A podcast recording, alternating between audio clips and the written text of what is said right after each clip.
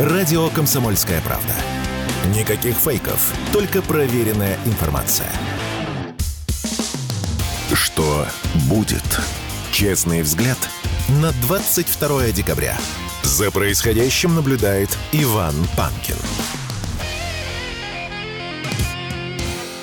Продолжаем эфир в студии радио «Комсомольская правда» Иван Панкин. Я приветствую всех тех, кто к нам только что присоединился.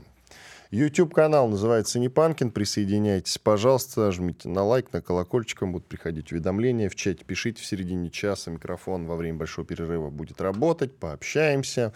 Рутюб и ВКонтакте каналы группы называются уже «Радио Комсомольская правда». Там можно все это то же самое проделать. «Радио Комсомольская правда», сайт radiokp.ru. Там кнопка «Прямой эфир». Слушайте, пожалуйста. И не забывайте про подкаст-платформы, агрегатор подкаст.ру. Замечательно. Телеграм-канал «Панкин». Это мой, подписывайтесь. Или радио «Комсомольская правда». Там дублируется видеотрансляция. А к нам присоединяется Алексей Чедаев, известный политолог. Телеграм-канал Чедаев. Найдите, подпишитесь обязательно, если еще не. Алексей Викторович, я вас приветствую. Здравствуйте. Доброе утро. Так, ну вы же наверняка тоже слышали про эту самую вечеринку, которую устроила блогер Настя Евлеева, на которую пришел весь свет, прогрессивный и не очень. Для непосвященных билетики стоили миллион рублей, ну а для таких людей, как Филипп Киркоров, Ксения Собчак, вход был, конечно же, бесплатный. Народ возмутился, потому что вечеринка-то эта была обнаженная. Ну, не все там были обнаженные, были, правда, совсем голые, были не очень голые, разные люди, но вот как-то вот Народ взбунтовался по этому поводу. А, разные Милоновы, при всем уважении, кстати, к Виталию Валентиновичу и Екатерины Мизулины, уже без уважения, инициировали разного толка проверки от прокуратуры до налоговой. У налоговой наверняка, кстати, найдутся вопросы, потому что со стороны Евлеевой была демонстрация украшений за 23 миллиона долларов, что уже, конечно, вот как-то не очень красиво, с учетом того, что мы все-таки немножко воюем. Так, Алексей Викторович, вам слово по поводу этой вечериночки. Что вы думаете? Ну, вы нашли комментатора. Я специально написал... Не, ну вы же философ все-таки в том числе. В канале что вот любой комментарий, да, позитивный, негативный, эм, он на руку этим гражданам. Именно он... потому, что вечеринка затевалась с этой целью, такого рода ну, конечно, вечеринки. да, ну, люди, люди, людям э, как бы по них подзабыли, ну, вот, да, их э, как бы, они оказались в стороне от мейнстрима, ну, ну не очень уже интересно. Не, подождите, кто в стороне от мейнстрима оказался? Ну, Филипп Собчак, Киркоров, Собчак? Киркоров, да, Ивлеева та же самая. Но это уже, э, то есть, э, как бы, внимание падает. Э, соответственно, с этим гонорары падают, поток приглашений на корпоративы и прочее падает. Вот. Надо быть в фокусе. И не важно, что о тебе пишут, хорошо или плохо. Главное, что пишут о тебе, а не о ком-то еще. Мне все-таки интересует, с учетом меня, все-таки интересует, с учетом того, что в стране идет специальная военная операция, насколько корректно, давайте порассуждаем, проводить такого рода вечеринки? У народа же претензии именно к этому. Вот с учетом того, что в стране происходит специальная военная операция, такого рода события, на мой вкус, вообще не должны быть новостью. Э, вот, да, и не должны обсуждаться никем, э, значит, э, кроме их непосредственных участников. Вот, да, если как бы мы придем к этому блаженному состоянию, то через какое-то время билет за миллион рублей никто не купит. Вот, да, и просто отпадет необходимость их проводить. Ну, и возможность, и, собственно, бизнес-модель умрет, как бы, их, их проведение.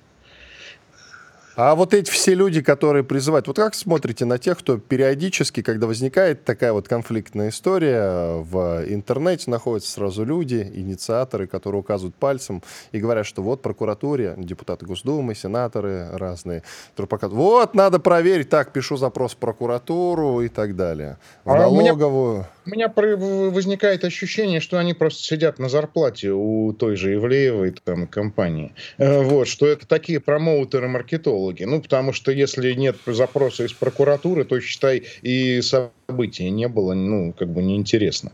Вот, если не было гневного поста, значит, против там каких-нибудь очередных э, развратников, педофилов и попирателей скреп, э, то, в общем, как бы и промоушена нет, и вирусности нет, и никто фотки не перепостит. Но То есть, поэтому вот я бы просто на их месте, я бы вот прям держал при себе какую-нибудь штатную Мизулину, э, и после каждого такого ивента просто, значит, отгорожал бы ей гонорар, чтобы она, значит, э, писала запросы там в прокуратуру, там, возбуждалась, э, ну и вообще.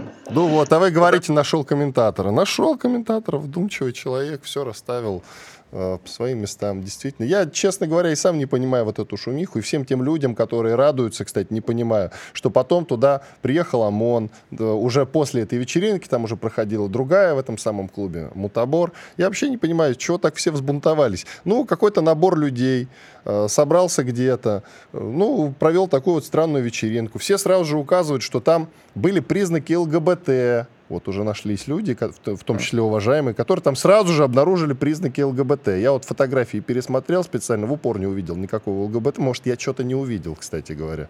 Может, я вообще не вижу ЛГБТ, как некоторые люди не видят яркие цвета на самом деле. Ну, может быть, вы увидели, кстати говоря, пропаганду ЛГБТ в этом событии. Ну, знаете, Вицин ехал в трамвае, как бы перед ним ехал человек, подошел контролер, попросил э, проездной. Тот достал книжечку, написано КГБ. Вот. Потом, значит, э, контролер подошел к Вицину, Вицин взял бумажку, написал ИКЛМН и тоже показал. Вот такой добрый старый советский анекдот. Вот, вот, э, наверное, как бы можно было там написать бумажку с надписью ЛГБТ и тоже показать. Ну, вот, вот вам признак. Ну, кстати, да, действительно. Анекдот хороший, надо будет мне вырезать в шорты. Обязательно для YouTube-канала. Я вообще люблю анекдоты. Так, ладно, давайте про Украину любимую. А то что вдруг uh-huh. про свои вечеринки-то? Надо поговорить, какие вечеринки проходят на Украине, на самом деле. А вообще удивительно, как вы считаете, вот в 2024 году это будет время вечеринок для того же Киева и Львова, или, наконец, мы положим этому конец? Извините за тавтологию. Вообще слово «конец» вот в контексте нашего разговора хорошо звучит. Ну, учитывая корень кон, который, кстати, и в слове закон, там и много где еще, э, вот, да, изначально обозначает женский половой орган, вообще, а вовсе не мужской, кстати. Э, вот, да, ну, отсюда же Кант, да, в а, германских языках. Вот. Понятно, что, значит, что чему надо положить. А, вот, поэтому, что касается вечеринок, то, кстати, если почитать украинский патриотический сегмент тамошних соцсетей, то там вот подобные возмущенные вопли патриотов, э, э, значит, по поводу всяких этих вечеринок, э, они каждый день происходят и случаются. И сами вечеринки, и, соответственно, компании, что пока страна на фронте, значит, вот эти вот... Но дело в том, что вот этих вот элитариев в Киеве и во Львове, которые вот даже Просто если вокруг них будет мир рушиться в апокалипсис и Армагеддон, они, значит, э, все равно будут э, трясти, э, так сказать, выступающими частями тела под, значит, музыку и, так сказать, употреблять вещества, все равно, вот даже в этой ситуации, их там таких гораздо больше, чем у нас. Вот, просто ну, по многим причинам, не хочу в них углубляться. Вот, поэтому там это происходит прям регулярно, ежедневно, в том числе и э, вот в порядке, видимо, какой-то психотерапии, что ли. Вот мне уже пишут, вы сказали, и мне пишут, Иван, сколько ты бабок рубанул за рекламу кутежа? Да, блин, нисколько, к сожалению. А может и к счастью, не знаю. Но не рубанул ни копейки, увы и ах. А по поводу все-таки киевских, львовских вечеринок. Нам же важнее, наверное, чтобы такие вечеринки не проводились именно там, потому что тогда э, настроение-то у народа будет падать, это будет создавать дополнительный фактор к революционным каким-то настроениям. Э, согласны со мной или нет? А какая разница-то? Я не вижу принципиальной разницы между киевской Украиной в виде значит, тамошних вечеринок и рублевской Украиной в виде вот наших э, вечеринок. Ничего себе! Не, ну тогда, по вашим словам, надо сначала со своими вечеринками все-таки покончить. Ну, как бы мы обычно начинаем все-таки с внешнего, а потом уже внутренним. Если а надо с внутреннего начинать. Я не говорю ничего, что надо. Начальство виднее, вы что? Я так и понял. Нет, это удобная позиция. Но мы же с вами смелые люди все-таки. Давайте, да, действительно, рублевские вечеринки сначала закроем все к чертовой бабушке. Ну, так, а вы, вы меня про Украину, тем не менее, хотели спросить. Так я, с... да, кроме, вот э, кроме... я про Украину-то и интересуюсь. Пока там будут проходить вечеринки подобного толка, если мы не будем переходить к новой фазе войны, это уже про прогнозы, да, на следующий год, mm. то мы, собственно, никак не поможем смещению того же Зеленского, допустим. А ну вот здесь э, уж извините, да, давайте всерьез тогда, раз да, такая, конечно. серьезно заговорили. Все, уже без какой-то иронии, вот. все. В чем абсолютно прав э, Залужный в своей статье в Economist, так это в том, что вот в нынешней фазе войны, э, в нынешнем ее характере обеим сторонам гораздо выгоднее обороняться, чем наступать. То есть, когда ты в обороне, Э, противник теряет там 8 к 1. Когда ты в наступлении, ты теряешь, соответственно. Вот э, это вот э, как бы он именно дал такой подробный военно-технический анализ и, значит, как бы закончил его недоуменными вопросами к западным союзникам. И что теперь делать? Вот. Его все закидали тряпками, да, и там чем угодно за пораженчество, а он же, по сути, выступил просто как, значит, значит, э, хорошо образованный военный, который вот, э, значит, э, разложил все факторы и задал вопрос. Вот что делать-то будем? Вот давайте и... порассуждаем после перерыва уже, продолжим, вернее, рассуждение. Алексей Чудаев, политолог, телеграм-канал Чудаев. Вернемся совсем скоро, никуда не переключайтесь. Радио «Комсомольская правда». Срочно о важном. Что будет? Честный взгляд – на 22 декабря. За происходящим наблюдает Иван Панкин. И Алексей Чудаев, политолог, автор телеграм-канала Чудаев. Подписывайтесь. Про паритет, который возник на фронте, давайте продолжим говорить. А дальше что в 2024 году, как вы считаете? Ну вот э, из этого, соответственно, много вопросов уже к нам. То есть сейчас украинцы наконец-то, значит, отказались, ну почти отказались, не везде еще, еще там к рынке, вот, но в общем почти отказались от затеи контрнаступа и встают в оборону. Тоже начинают, как мы вот прошлой осенью, копать окопы, да, там заливать бетоном всякие разные. Такая там, линия Суровикина у них своя только возникает, да. Да, да линия, линия Залужного, да, или там кого-то, Сырского. Mm-hmm. Вот, и теперь уже к нам вопрос. Хорошо, а нам-то что делать? То есть теперь, э, теперь нам надо это самое, да, думать, как преодолевать эту линию так, чтобы не, э, ну, не терять технику, людей, там, армию. Ведь они же могут все то же самое сделать. У них же такие же беспилотники, да, такое же высокоточное оружие, такие же хаймерсы, да, как у нас ураганы. Вот, все то же самое. Э, и в этом смысле для нас вопрос. То есть, э, как бы я бы, э, честно говоря, вот, вот ну, как, как наши сейчас действуют генералы, если посмотреть?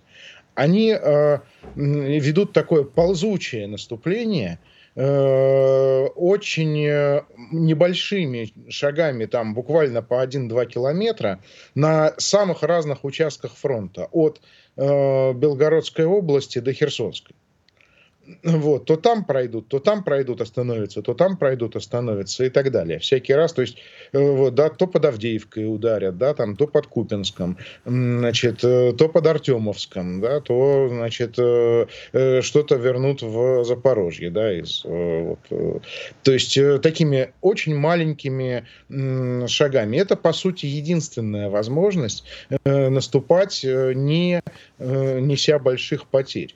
То есть э, весь вопрос в том, есть ли вообще у военных э, возможность и замысел э, больших наступательных операций с глубокими вклинениями, да, вот оперативными маневрами, вот эти вот стрелочки красивые, красные, синие, которые мы смотрели в детских книжках про Вторую мировую.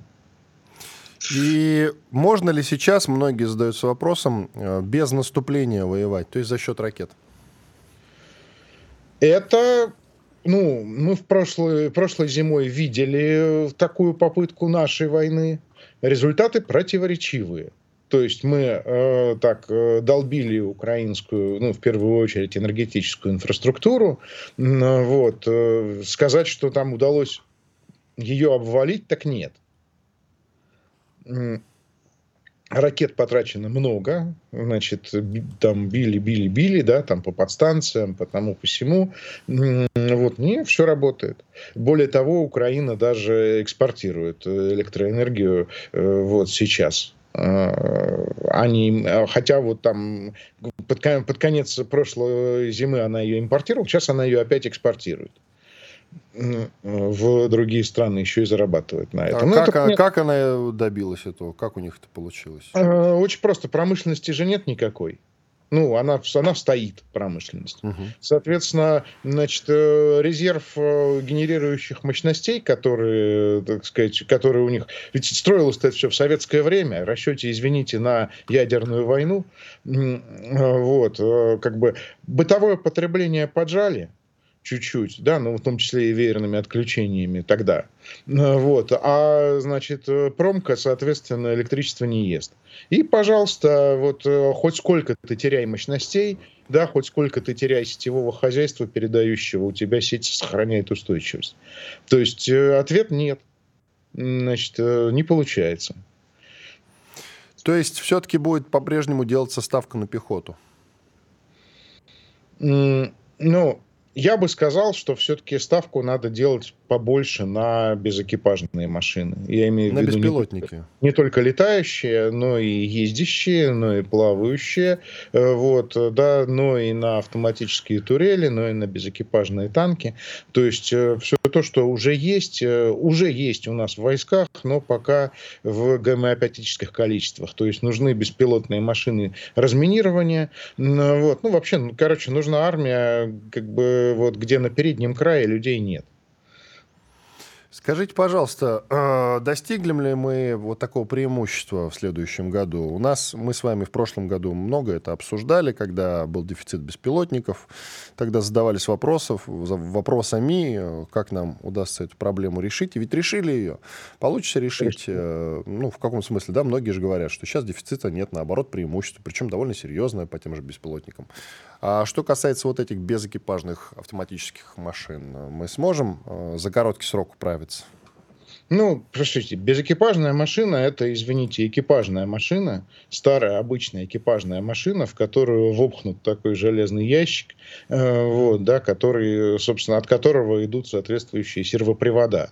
Э, вот, да, и в этом железном ящике компуктер, Э, и привода эти самые. Вот, да, и антенна для связи с внешним оператором. То есть, э, в общем-то, ничего прям радикально нового городить-то не надо да, то есть ты берешь вот обычную старую технику и просто как бы присобачиваешь к ней модуль управления. Я думаю, э, ну, что видел, да, что в принципе наша промышленность э, довольно быстро, по крайней мере, вот простые вещи, да, типа э, там тележки для доставки БК, да, или там такую вот, если видели, да, тоже такую, так, такие автоматические носилки для эвакуации раненых, уж это-то они произвести быстро и много смогут. Вот. Еще вопрос, и важный, о нем даже президент говорил на вот недавнем совещании, это вопрос средств защиты от дронов. То есть, рэп вы имеете в виду? Ну, э, рэп, все используют слово рэп э, обычно, да, так, ну, просто потому что в СМИ про это говорят много. Но вообще говоря, э, рэп применить против дронов довольно скоро станет бесполезен. Потому что такое рэп? Да, это э, значит, электромагнитное оружие ненаправленного действия, которое рубит канал связи между дроном и оператором. Соответственно, как против него защищаются? Эм, значит, э, делают так, чтобы у дрона не было никакого оператора, чтобы он э, в нем э, был внутри, в его системе управления, он был полностью автономен с момента запуска. То есть ему там задали программу, и он по ней летит. И никакого оператора у него больше нет. Вот у него есть карта, по которой он должен прилететь, и место, где он должен взорваться. Вот против такого дрона любой рэп по определению бессилен. И в этом смысле противодронные средства, я говорю, это не не, электронном, не электронное подавление. Это, в первую очередь, физическое уничтожение. Это воздушные мины, э, это э, сетиметатели такие, э, это зенитные стреляющие устройства. Ну, видели, как украинцы насобачились наши герани сбивать? Они просто подтащили много-много-много старых зениток, старых советских зениток на, э, значит, э, траекториях их обычного э, движения и, значит, приделали к ним, опять же, цифровую систему обнаружения. Радары, вот. И дальше, соответственно, оператор с пульта, знаете, такого, как в детских игрушках, э, управляет прямо вот этими зенитками, значит, э, старыми советскими механическими зенитками, которых, как, как бы вот, которые вот наводятся на эту самую герань и рано или поздно в нее попадают.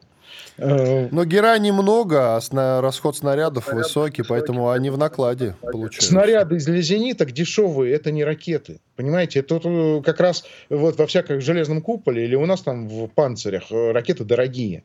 Э, вот. А там это, ну, по сути, что, что такое в этих вот зенитных э, пулеметах, да, или зенитных пушках? Они дешевые, но они их сами не производят, Алексей Викторович. Даже это вот им это, нужно получить. Вот это да, такая проблема у них есть. Ну это так правда. вот, поэтому мне кажется, что овчинка-то выделки не стоит. В этом смысле герань-то, она, ну, она, конечно, подороже, чем условная FPV-шка, но тем не менее, если ты огромное количество вот этих самых зенитных э, снарядов использовал, то, мне кажется, все равно ты в накладе-то остался. С учетом, опять-таки, того, что ты их сам не производишь, не делаешь. Заводика по их производству-то за твоей спиной не находится, он где-нибудь в Польше. Другое, там другое, то, о чем говорят сейчас очень много и в западных СМИ э, стволы-то от такой стрельбы, ну, сами понимаете... Перегреваются, что, изнашиваются. Да, очин, очинить их негде. Э, вот. вот. Поэтому, поэтому здесь даже вопрос не в том, чтобы расход снарядов, а в том, чтобы вот э, стволы ушатать. Вот у артиллерии, у западной э, стволы уже в изрядной степени ушатали. И вот сейчас наш такой перевес в артиллерии связан не с тем, что у Украины снарядов нет, до этого пока не дошло. Старые пакеты помощи пока едут, а в том, что ими стрелять особо не из чего. И вы, как человек, который хорошо знает и понимает логику Кремля, есть ли у Кремля задача на следующий год, ну, по крайней мере, как-то уже подойти к завершению специальной военной операции? 50 секунд. Э, я думаю, что у них есть задача как минимум создать э, у западных союзников Украины э, безусловное понимание того, что они проиграли. А они проиграли западные? Они проиграли. проиграли. Ну, то есть э, генеральной своей задачи добиться победы над Россией военным путем они не достигли. Э, вот. А главное же не в этом. Они не достигли задачи, чтобы у нас здесь власть сменилась в результате значит, украинских событий. Спасибо. Радио «Комсомольская правда». Никаких фейков, только проверенная информация. Что будет? Честный взгляд на 22 декабря.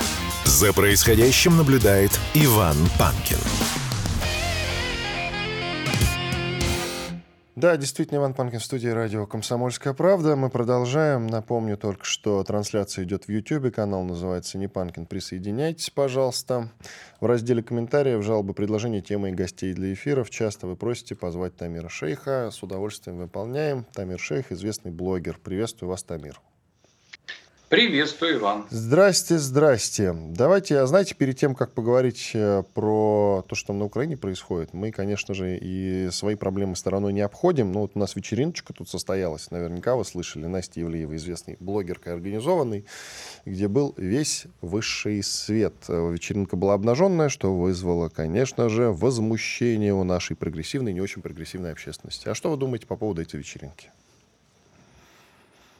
Ну, я думаю, что на фоне событий, тех, которые сейчас развиваются в мире, ну, это какое-то издевательство и сатанизм одновременно, потому что даже в знаковой форме, получается, это происходит на 666-й день СВО и в самую длинную ночь э, в году. Серьезно? 666 да. день, да?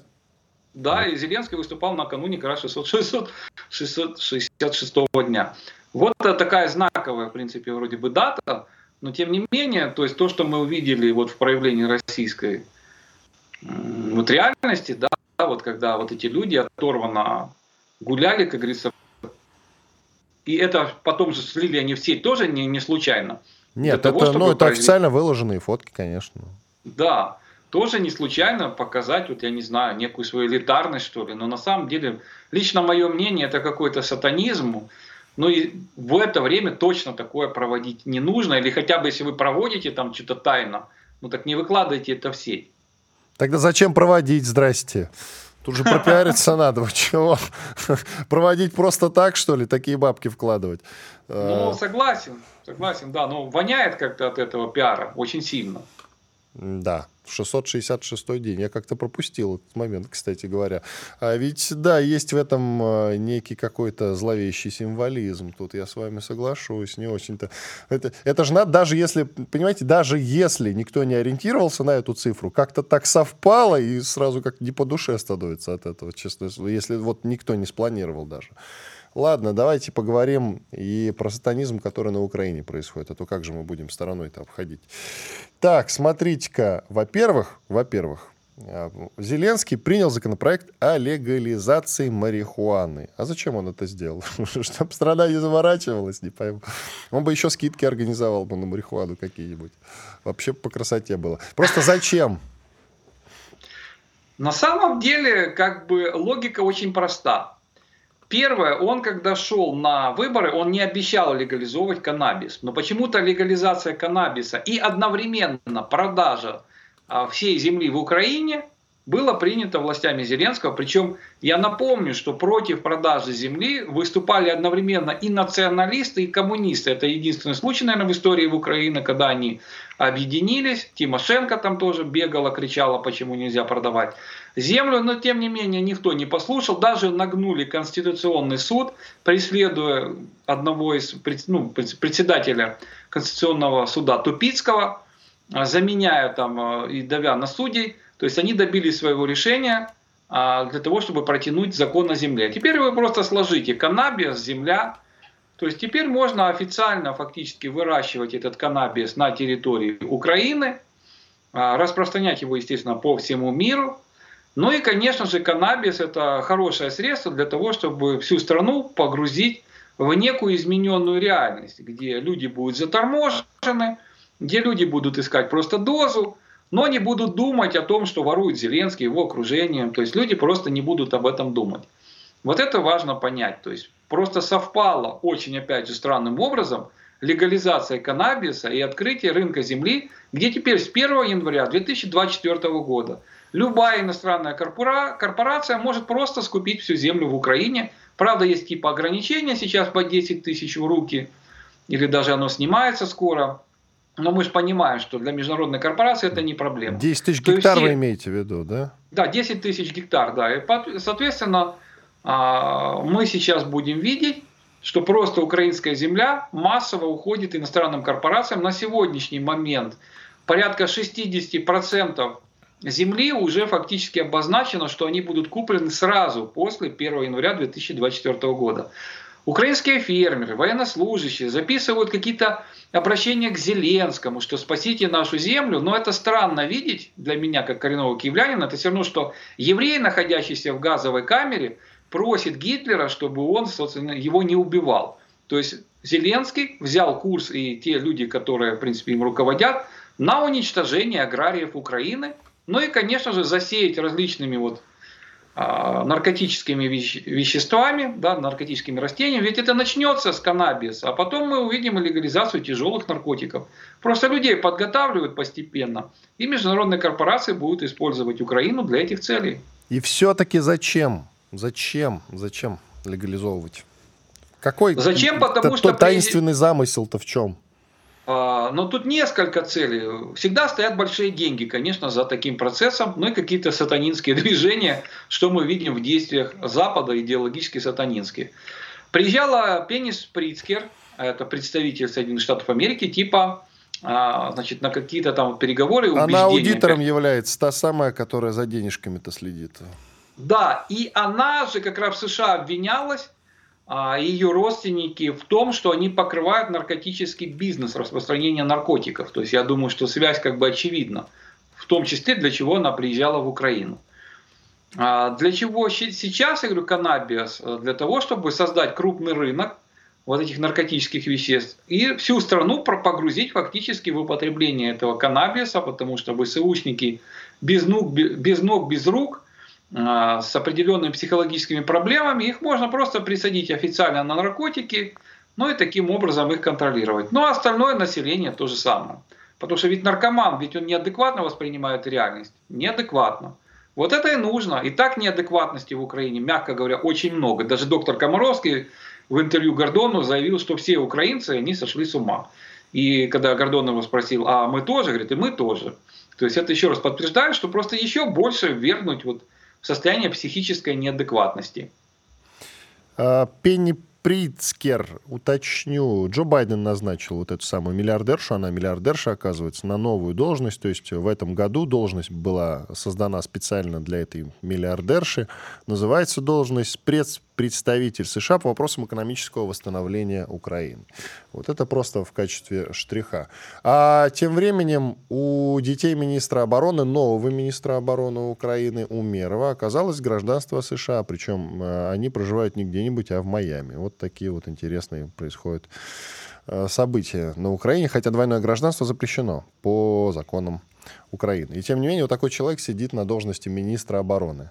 И еще такой интересный штришок. Министерство обороны, но, по-моему, еще до Умерова, а при Резникове, бывшем министре обороны, поддерживали законопроект о регистрируемых партнерствах, в том числе для однополых союзов. То есть тогда сначала Минобороны встала в позу украинская, а потом поддержал законопроект, и сделает с расчетом на то, что ЛГБТ-пары э, с большим удовольствием пойдут воевать за Украину. Вам слово. У меня больше нет. А, ну, смотрите, это вот мы возвращаемся ко второй повестке, которую продвигает Запад. А, то есть, кроме того, чтобы они хотят заработать огромные деньги, то есть они продвигают какие-то сатанинские ценности. К примеру, сейчас набирает популярность огромную на западной аудитории, в западной аудитории, э, сериал ЛГБТ для детей. Почему и верно Россия взяла курс на объявление различных таких организаций, как экстремистскими? Потому что вы представьте, то есть вот этой мягкой силой, которой они действовали на протяжении 30 лет в Украине, они смогли вот так вот развалить общество психически. Вы хотите иметь внуков, вы хотите нянчить и носить их на руках. Поэтому не давайте смотреть какие-то сериалы или какую-то ЛГБТ-литературу, естественно, следите за своими детьми. У вас есть даже э, пост, посвященный этому в телеграм-канале Тамир Шейх. Он называется «Новое ЛГБТ-шоу для детей на Нетфликсе». Вот вы пишете о том, что оно бьет рекорды популярности на Западе. По сюжету это Кокамелон, кажется, называется. Два папы гея радуются тому, что их сын стал девочкой.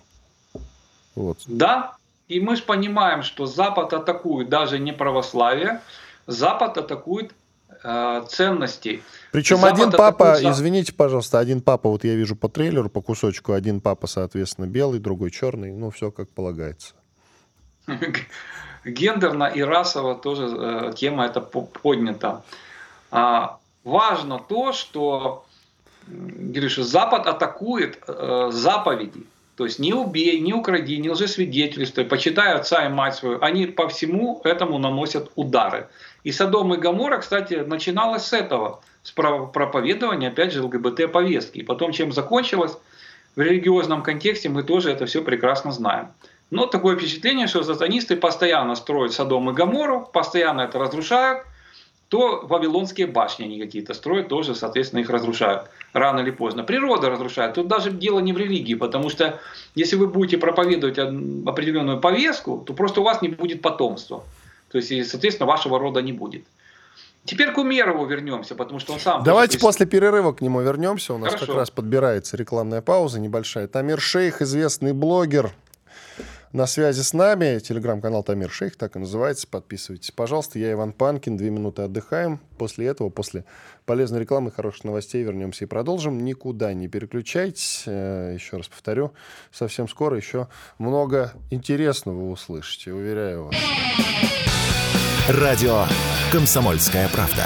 Срочно о важном. Что будет? Честный взгляд на 22 декабря. За происходящим наблюдает Иван Панкин. И Тамир Шейх, известный блогер, тоже наблюдаем вместе. Так, Тамир, мы хотели уже на Рустема Умерова переключиться, министра обороны Украины, у которого, у детей которого, как выяснилось, совсем недавно появилось американское гражданство. Но об этом чуть-чуть позже. Мы про ЛГБТ говорили, про мультик, который сейчас на Netflix идет и бьет рекорды по популярности на Западе. Белый, белый и черный папа, мальчик, то есть ребенок стал девочкой, все как мы не любим. Хотел уточнить. Вот Тимошенко, кстати, Юлия выступила тут, причем официально против э, всех этих ЛГБТ-норм, введенных и вводимых на Украине. С чем это связано? С президентскими амбициями какими-то? Да. Потому что ее основной электорат – это люди, которые придерживаются традиционных ценностей. Ее основной электорат – это различные маленькие поселки, Украины. То есть, естественно, что люди там придерживаются традиционных ценностей и не любят вот это все ЛГБТ. Поэтому Я помню, она... видео бродило по интернету давно, как она еще до, кстати, правда, 2014 года кричала о том, что она всегда будет настаивать, так как она человек с Донбасса, насколько я помню, вот она всегда будет настаивать на том, что русский язык на Украине основной. Сейчас спокойно балакает на мове. Ну, понятно, что деньги решают все, и украинские политики, ну, это как проститутки, да, которые продаются и проповедует ценности, которые, так скажем, важны. Но здесь, именно в контексте выборов, она прекрасно понимает, что нужно набрать голоса, поэтому нужно создать эмоциональный фон. Но при этом она также понимает, что если она будет активно критиковать эту повестку, то ее могут лишить финансирования из-за океана.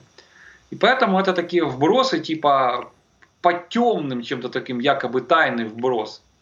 Также мы сейчас ее не слышим э, в выступлениях про землю и про каннабис активно, хотя она выступает против, опять же, продажи земли и против каннабиса, но вот как-то она так, на два стула пытается играть, видимо, зная, что будет а, выбор, выборная кампания в Украине, но с другой стороны не хочется лишаться американских денег. Так, ну теперь возвращаемся к Рустему Умерову. И действительно, смотрите, что он указал в декларации, что у него есть, во-первых, сын и дочь, и они граждане Украины и США, хотя двойное гражданство запрещено, хотя до 2020 года у них было только украинское гражданство, украинские паспорта. Че это он детей-то в Америку увез, а, сволочь? Ну, вчера э, все украинское э, журналистское сообщество просто негодовало, наблюдая за всеми событиями, которые разворачиваются э, вокруг так называемого Министерства обороны Умерова Зеленского. Потому что сначала все комментировали статью о Вельт, где он заявил, что Крым они возьмут, но, вероятно, возьмут они не Крым и не в руки, а немножко, опять же, в повестке ЛГБТ. Нет, но они могут карту Крыма взять. Никто ну не да. запрещает. А, значит, он потом начал это яростно значит, опровергать через пресс-службу Министерства обороны, что якобы Бильд ошиблась. Но давал интервью-то он Вельт, а обвинил Бильд. Ну, то есть это опять же... То есть это еще раз говорит о том, что уровни, так скажем, а, так, как, компетенции профессионализма. Потом, естественно, вот эта информация о его гражданстве вызвала вообще просто бурю эмоций у граждан Украины. Почему? Потому что дело в том, что его то детей и жену, то, что они проживают в США, еще идентифицировали в 2016 году. И вот опять же Министерство обороны, то есть пресс-служба, выходит с заявлениями, что якобы у них нет гражданства, но они с 2016 года проживают в США, так как боятся за свою жизнь по позиции Умерова по Крыму.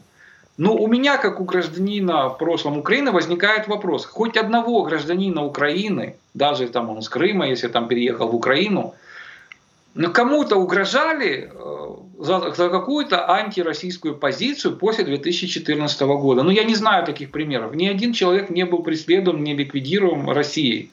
Ни один. То есть получается, что в 2016 году, когда вот, э, опять же, Меджелис, запрещенный в России террористический, а, ряд других террористических организаций в Украине перекрыли воду, электричество Крыму, не то, опять же, со стороны российской стороны не было никаких действий даже по отношению к организаторам этой блокады, кроме уголовного преследования. то получается, что кто Умерова угрожал? Что? Власть Порошенко, когда пришла, в принципе, после Майдана, кто ему угрожал? То есть Порошенко угрожал ему за то, что Умерова позиция по Крыму определенная. Тем более, насколько мне известно, вроде Умеров не участвовал в этих действиях а, того же Миджелиса запрещенного или же других националистических группировок. То есть уже тогда они свалили в США, получили там права, получили различные документы, и только сейчас, после 2020 года, стало известно, что они оказываются граждане США. Но вчера он яростно врал и оправдывался, что этого не будет, что и они не граждане США, что они якобы, наверное, в Меринке проживают, я не знаю. Ну а сейчас что ему угрожает? Опять же, вернуть свою семью, если власть такая самая демократическая в Украине. Кто угрожает конкретно семье Умерова, если ни один политический деятель, журналист или члены семьи не были уничтожены а, за все это время. То есть Россия не ведет террористических атак, в отличие от них. Ну, кстати, к какому-то телеведущему украинскому прямо домой э, российская ракета прилетела, вернее, ее осколок. И вы, кстати, тоже выкладывали об этом. Ну, это карма. Ну, это, ну, конечно, да. Будешь гадости говорить, получишь за это. Причем вот именно осколок, что прилетел, там сообщается об этом. Зеленский отказался на уровне официального приказа мобилизовывать женщин. Чего это он такой добрый? Это не добрый, это классическая их тактика, когда один говорит, что вот жесткое что-то проповедует. Обратите внимание, что вчера Залужный, он поддержал вот этот жесточайший мобилизационный законопроект Безуглой, хотя вроде бы они типа в интернете воюют между собой, но Марьяна Безугла написала у себя, что Залужный это поддержал, в том числе призыв женщин, в том числе призыв инвалидов. То есть мы видим просто пример того, как Зеленский любит петлять. Он же говорил тоже, землей ничего делать не будут. Это мы делать не будем. Но тем не менее потом это все протянул. То же самое будет с женщинами, потому что самое главное, что сейчас – забито в законопроект, который поддерживает Залужный. Это чтобы разбить иллюзии украинцев, которые думают, что Залужный придет, он будет лучше. Он не будет лучше, он будет еще хуже. А, значит, они просто внесли уже в законопроект обязательную постановку на воинский учет всех женщин. То есть, да, они типа не мобилизуются, но вот такой формулировкой они сразу подводят их под то, что их могут мобилизовать.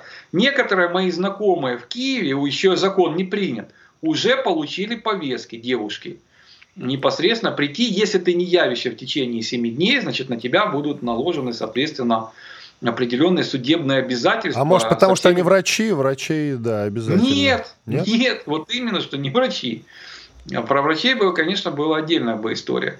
То есть они уже начинают пробивать эту почву, и рано или поздно они к этому придут, потому что заявил об этом тот же Ходжес, который рассказывал, что там ВСУ возьмут быстро Крым, теперь он кричит, что надо, вот как в гитлеровской Германии, вот какие у них кумиры у Ходжеса, американского генерала, вот проводить вот такую тотальную мобилизацию, которую типа Германия организовала фашистская в 1944 году.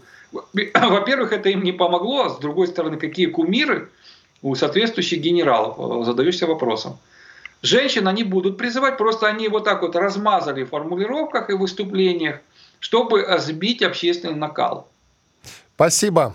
Тамир Шейх, известный блогер, был с нами на связи. Благодарим за участие. В завершении нашей программы, друзья, у нас есть комментарий, который я вот считаю, что нужно дать в эфир, ну, чтобы подытожить всю эту историю с этим балом сатаны, который устроила Настя Евлеева.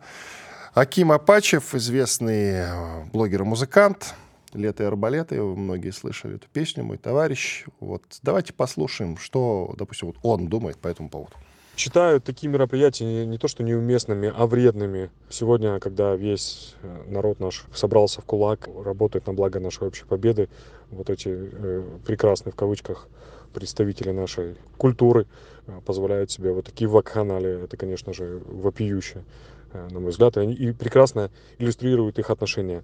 Дело в том, что я не против праздников, сразу отмечу, что праздники нужны и важны, но просто вопрос в том, как проходят эти праздники. Здесь прям какая-то вакханалия, это инферна, инфернальный праздник, там, бриллианты на, на задницах и так далее. Выглядят все омерзительно. Вообще, ну, настало время, наверное, переосмыслить происходящее. Хотят они закрываться вот такими группками, пусть где-нибудь закрываются в каких-нибудь бункерах и проводят свои праздники. И, и не ретранслируют это в общественное поле. Пусть закрываются и делают дома у себя, что хотят. Но это же э, не то, что транслируется, это еще и оправдывается ими, как э, как-то вот, ну вот мы имеем право на праздник. Так, это был Аким Апачев, известный музыкант, военный корреспондент когда-то. У нас минута до финала нашей сегодняшней программы. И как раз сегодня пятница-развратница, что символично. 667-й, получается, день специальной военной операции. Я что хочу сказать. Вот сейчас идут же призывы, да, наказать Ивлееву, там, всех остальных. Никого не, не накажут. Ивлееву, возможно, по линии налогов каким-то образом привлекут. А я бы вот на самом деле, с учетом того, что она одна из немногих блогеров, такая народная, э, ее за простоту, как раз и любит аудитория. Вот давайте лучше ее используем как-то. Если есть какие-то проблемы с налогами, мы эти налоги, мы закроем на это глаза. Взамен Взамен Настя Ивлеева сейчас э, что-то начнет делать э, для фронта. Ну, нужно же как-то их э, заставлять, подвигать. Да. И вот можно же ее как-то использовать, чтобы она что-то полезное сделала. Вот пусть по госпиталям поездит, с военными пообщается им понравится. А наказать всегда успеем. Иван Панкин был здесь, остался доволен. Радио «Комсомольская правда». Мы быстрее телеграм-каналов.